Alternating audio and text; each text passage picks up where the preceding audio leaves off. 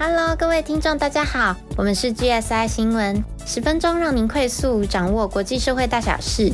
新闻播报结束后两分钟，让我们一起为了台湾祈福。今天新闻会由 Robert、Shirley 来共同播报，为您播报二零二一年二月十一到十七号的新闻要闻。第一则，我们来看国内外疫情。接下来，德俄会面后，普丁谈话。第三则，日本福岛食品开放进口。第四则，红海代工的 Fisker 电动车开放预购。上一集有报道说，春节后的两周是疫情的观察期，这周是春节后第一周，从二月十一到十七号，境外移入的平均确诊数呢，都在四十到六十之间跳动。自从一月六号之后，平均数都是这个数字。那这一周本土的确诊呢，平均都是十几个人。目前看来是持平的，没有变更好，也没有变更坏。目前感染源待厘清的传播链呢有十案，分别是新北树林嘉联益电子厂案、细致手摇电源案、板桥家庭群聚案、新店设计师案、跨县市五姐妹家庭群聚案、高雄砂石厂案、高雄炼油厂案、桃园防疫旅馆家庭群聚案。桃园日益物流案，以及二月十五号的桃机航警案，其中桃机航警还有高雄炼油厂群聚，都是指挥中心高度关注的传播链。林口长庚医院副院长邱正群则指出呢，每一条不明的传播链下，还潜藏着三条的传播链，所以至少要再观察一个月，才能够确定疫情是不是有稳定下降。对此，陈时中坦言。可能有倍数或指数型的隐藏个案，但是也重申，目前的疫情是稳定的，是可以控制的。那疫苗部分要跟听众们分享一个好消息，国产高端疫苗陆续受到国际青睐，除了获选为 WHO 的团结试验疫苗。还有流行病预防创新联盟 CEPI 也提供两百三十万美元补助来进行第三针混打的试验。如今在巴拉圭三期试验解盲成功了，并且也取得了紧急使用授权 EUA 喽。李炳颖表示啊，巴拉圭的试验结果是在预期中，也相信高端呐会被越来越多的国家认证。但是国人对国产疫苗的态度莫名其妙的会把国产疫苗泛政治化。那我也要来说一下，先前我们有报道过高端还没通过三期试验，还有打高端的话，在蛮多国家不被承认的相关新闻。坦白来说，当时我也是不鼓励听众们去打高端的啦。但是是因为上述我说的两个原因哦，而不是因为泛政治化的因素哦。不过我没有信心，这倒是真的啦。我承认，只要是事实，我们就会为听众报道，不会让听众们了解真相的权利被任何的政治立场或任何原因给局限住。这是我们的初衷。只是说，我们毕竟是人，或许有失手的时候，再请听众们可以来信跟我们说。啾咪。那李炳颖强调呢？高端啊，是我国疫苗产业重要的开始，为国产疫苗呢立下了里程碑。台湾的疫苗呢推动协会 TIVS 理事长黄玉成也表示，目前上市的新冠疫苗都是由大国制造的，台湾能够出头真的很不容易。这样的成就证明台湾啊，在这一次的疫情中有达到了练兵的效果。包括国产疫苗，还有中研院的 mRNA 都有相关的技术跟经验了，相信未来呢就能够更快来应应疫情的变化。接下来我们来关心世界的疫情。根据卫报的报道指出，Omicron 刚开始流行的时候，确实造成死亡人数比较少，但是经过这短短三个月，美国感染 Omicron 的死亡人数。已经超过了二零二一年秋季的 Delta 浪潮。上个月几乎可以说是最致命的一个月。到现在为止，美国的新冠肺炎死亡率已经是已开发国家当中最高的，死亡人数逼近了九十万。是全球所有国家当中最多的，其中半数的死亡病例呢，都发生在疫苗问世之后。这是因为比起其他国家，美国疫苗接种的落后状况相对严重的关系。所以听众们可以的话，还是赶快去打第三剂哦。二月十六号单日新增确诊人数最高的是德国四十多万，法国第二有二十四万多。俄罗斯、印尼、巴西、美国都十几万，土耳其、韩国、日本则是第七、第八、第九高，有九万多。亚洲部分的话，第四、第五高则是越南、印度，都有三万多。马来西亚也二点七万多，泰国、新加坡也都有一点六万以上。香港的疫情呢也急速飙升，二月十五号新增了一千六百一十九例。到十六号新增了四千两百八十五例，到二月十七号截稿前啊，再新增到六千一百一十六例，已经创下了单日新高。据报道，由于床位不足，目前有超过一万名的确诊者跟检测初步呈阳性的人呢，只能够在家等候住院。哎。哇，台湾目前疫情能够控制的好，真的真的很感谢所有一线的医护人员、一线的官员，因为疫情控制的好，疫情对各产业的冲击减少，让我们内部减少内耗，因此可以慢慢累积实力，这真的是祝福耶。下面第四则，我们就会为听众们报道台湾目前在国际间崭露头角的领域跟产业哦。第二则要来陆续追踪俄国乌克兰战争。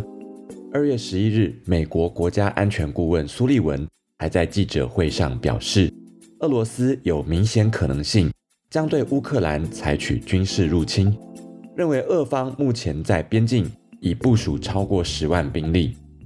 尽管普京尚未下达最后指令，但情报显示，俄罗斯或许将在北京冬奥期间。就发动空袭、飞弹攻击，或是快速袭击乌克兰的首都基辅。后来，普丁二月十五号周二与德国总理肖兹于莫斯科会面后发表谈话。普丁说：“我们想要战争吗？当然不想要。这也是我们提出启动谈判进程建议的原因。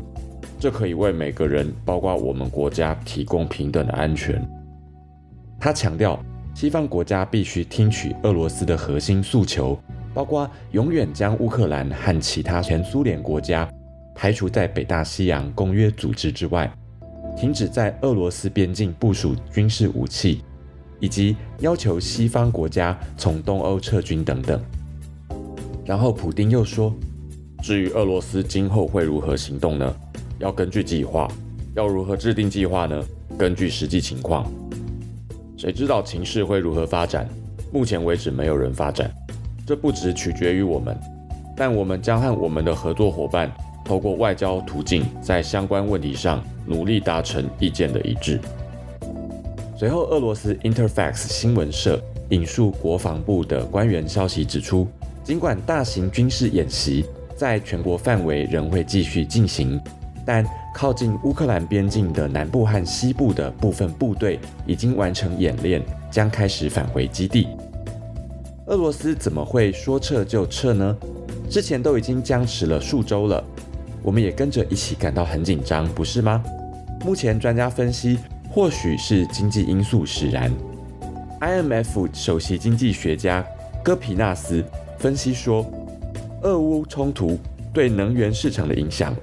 可能使石油和天然气价格进一步上涨。原来，俄罗斯境内是全球主要石油和天然气的输出国，其中输出到欧洲的天然气更占了欧洲所需的百分之三十以上。一旦爆发战争，势必会影响全球的能源价格。CNN 报道说，能源价格来到七年的新高，这样子有助于俄罗斯的经济发展。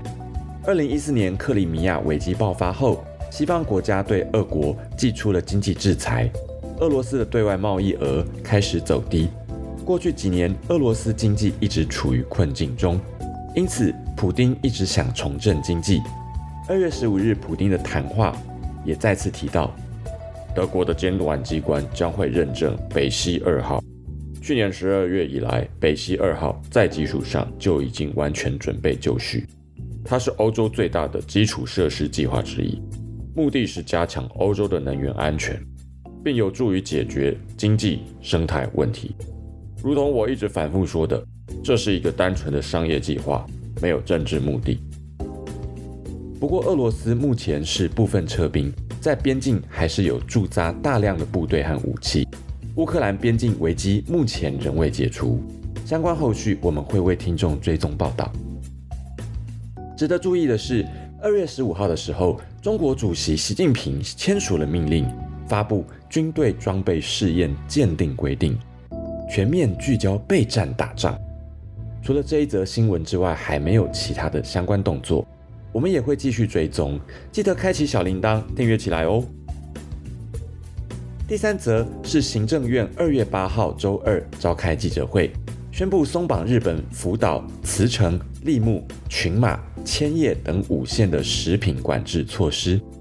小英总统说会回归科学检验把关，不会让含有福岛核灾导致的核食进口台湾。相信听众们对这新闻都有在密切关注。去年十二月十八公投过后，到现在一直是很热的话题。长期研究国际贸易仲裁的台湾中研院副研究员吴建辉分析说，为了推进与美国的贸易谈判，在放宽美国猪肉进口限制上，蔡英文投注了极大的政治资本。为了加入 CPTPP，在辅导食物方面，蔡英文势必要面对台湾内部的政治压力，没有多少的回旋空间。经济部长王美花说。解禁日本的食物是为了加入 CPTPP 来做准备。BBC 报道，日本这几年针对福岛食品与台湾申请加入 CPTPP 一直都有发言，但意见并不一致。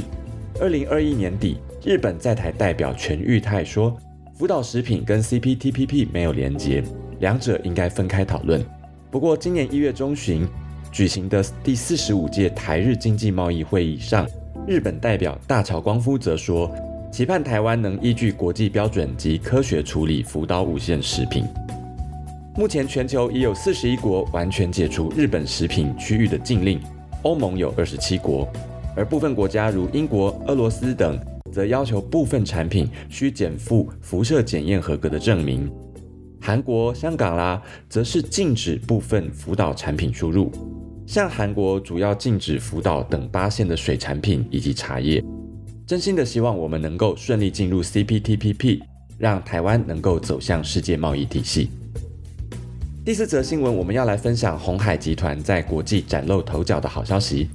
Fisker 发表的第二款电动车 Pair 是由红海代工的，已经在美国开放预购，号称比特斯拉平价车还便宜，将在红海的美国俄亥俄州的厂生产。未来年产量为二十五万辆。外国媒体 Electric 分析，业界低于三万美元的电动车，在美国仅有日产汽车一款，但已有多年没有更新。Electric 认为，若 Pair 补助前的售价只卖两万九千九百美元，二零二四年推出的时候，应该能够迅速争取到广大的使用者。好的，我们今天新闻播报到此。在节目最后，我们邀请您与暖心的 Grace 为我们的世界一同祈福。今天资料来源主要是黑吼健康、LTN、The News Lens、趣亨、ET Today、奇摩新闻网、BBC 中文、数位时代、健康远见、UDN、上报、华视新闻网、三立新闻网、CNA、中视新闻网、华语新闻台以及中央流行疫情指挥中心记者会。神啊，回想过去您对台湾的帮助，就全世界疫情来说，台湾相对稳定。原以为快要爆发，但还在可控范围内。再加上疫苗普及，染疫后重症的患者并不多，所以真的很感谢神，能在这里线上祷告，或是现在听到祷告的所有人都是一次就够了。若神这一次没有帮助，我可能就会死。所以呢，真的要一辈子向神献上这样的感谢。那请神使用我们，能为更多的人祈祷，愿世界疫情能受到控制。至少大家都要先打疫苗，免于重症，减少医疗上的负担。那想到俄罗斯跟乌克兰的情势，以及对岸开始宣布备战，会想要引发冲突，可能是强势的那一方有需求或欲望没有被满足，所以恳求神让相关指导者很有智慧的应对，以及不要发生战争为前提来去处理这件事，讨论出双方能解决问题的最佳方案。针对台湾要解禁日本何时来加入 CPTPP，一方面担心何时进入我们的生活圈会造成台人健康被受影响，希望进口时能尽量不是民生必需品，减少这样的风险。那也希望台湾能顺利进入这个世界贸易体系。感谢神，让国产疫苗和电动车能走上国际舞台，让世界看见台湾。感谢祷告是奉得圣主的名，阿门。如果你喜欢这节目，欢迎 YouTube 观众按赞、订阅、开启小铃铛；Apple Podcast 观众到我们新闻懒人包职场聊天室五星评价，并且留言给我们鼓励哦。那我们下集再见喽，拜拜。